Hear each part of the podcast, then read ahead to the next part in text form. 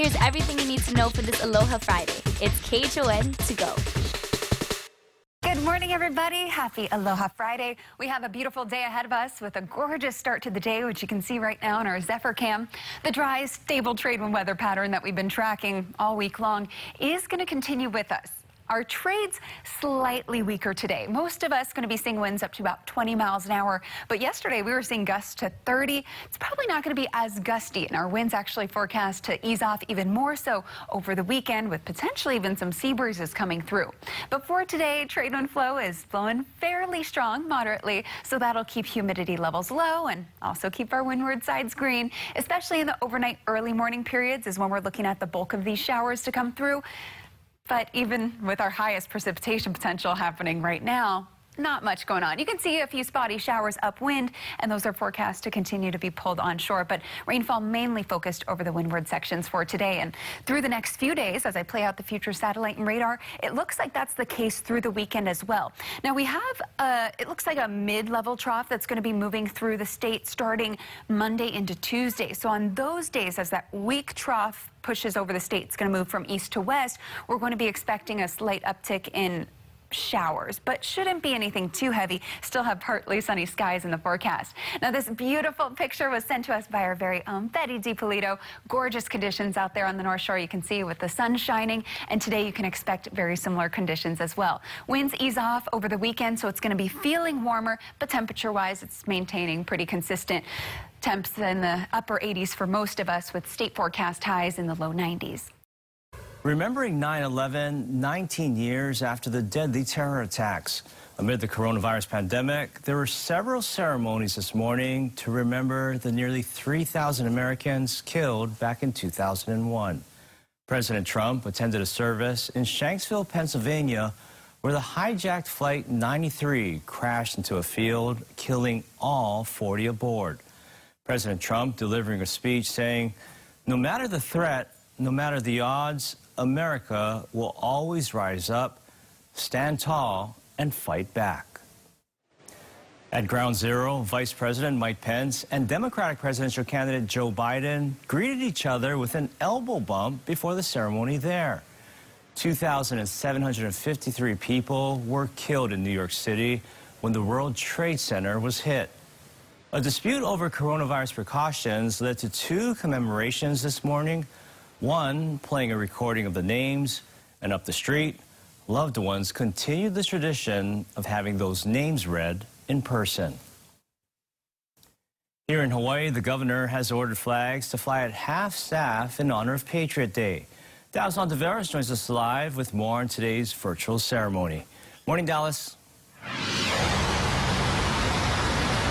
Good morning, Ross. That's right. And we're right in front of the Eternal Flame at the Honolulu Hale, where there usually is a ceremony, but because of the coronavirus pandemic, it will be a virtual ceremony. But I do want to share a couple facts a little bit about this monument here, because not only does it represent the nearly 3,000 lives that were lost on September 11, 2001, and the rescuers who were involved in this, but this is an obelisk made out of black granite-like synthetic material. It stands six feet tall and is 28 inches wide, and this was created by former city managing director Benjamin B. Lee, who designed this, who designed this monument, and he really selected the top triangular cross-section to represent a folded flag. You can also see that there's two three-inch wide vertical gray strips, which also represent the twin towers of the World Trade Center. So it's just some key facts about the Eternal Flame that you could check out yourself here at the Honolulu Hale. But when it comes to this virtual ceremony, it, it had a mix of local leaders and directors from the Honolulu Police Department, Fire Department, and the Honolulu Emergency Services. And it was really different, but it still had that intimate feeling, of course, with that honor and respect that this day holds. As Americans, we can all be proud of that day for what we did as a country. And we got to remind ourselves at this time, 19 years later, as we deal with another crisis, our COVID 19 crisis, to dig deep like we did back then and come together as one people.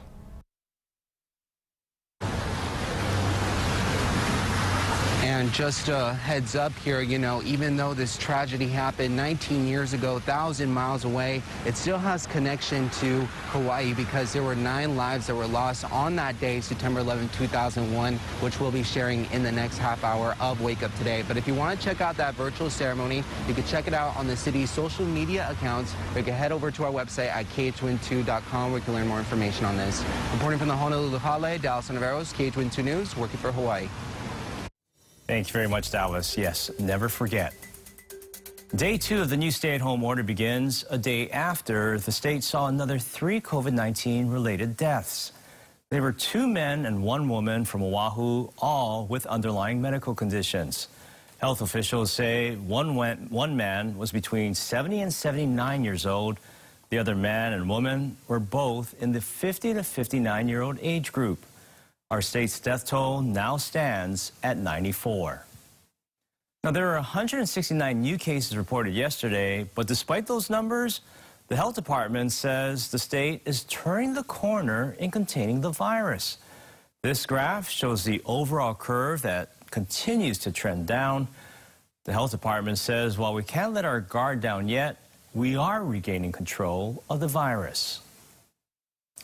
Since the second shutdown, Oahu's unemployment rate has shot up 51% from 3,500 unemployed a week to 5,400.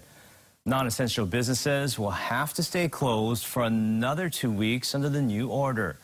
And those we spoke to say it's not fair because they've done everything to be CDC compliant.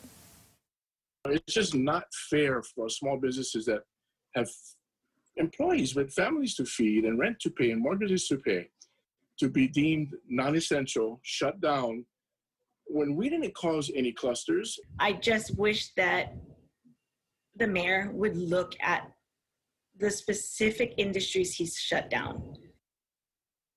Starting tomorrow, those who receive at least $100 per week in unemployment benefits can sign up for the Lost Wages Assistance Program which provides an additional $300 a week. Starting Wednesday, if you catch the Kauai bus, you'll have to bring your own face mask. The County Transportation Agency says drivers will no longer be providing face coverings to passengers, but they're still required while on the bus and while waiting near others at bus stops. Officials say the Kauai bus should be used for essential trips only. And that was your morning news. Make sure to tune in right back here Monday morning at 7 a.m. It's everything you need to know with KHON to go.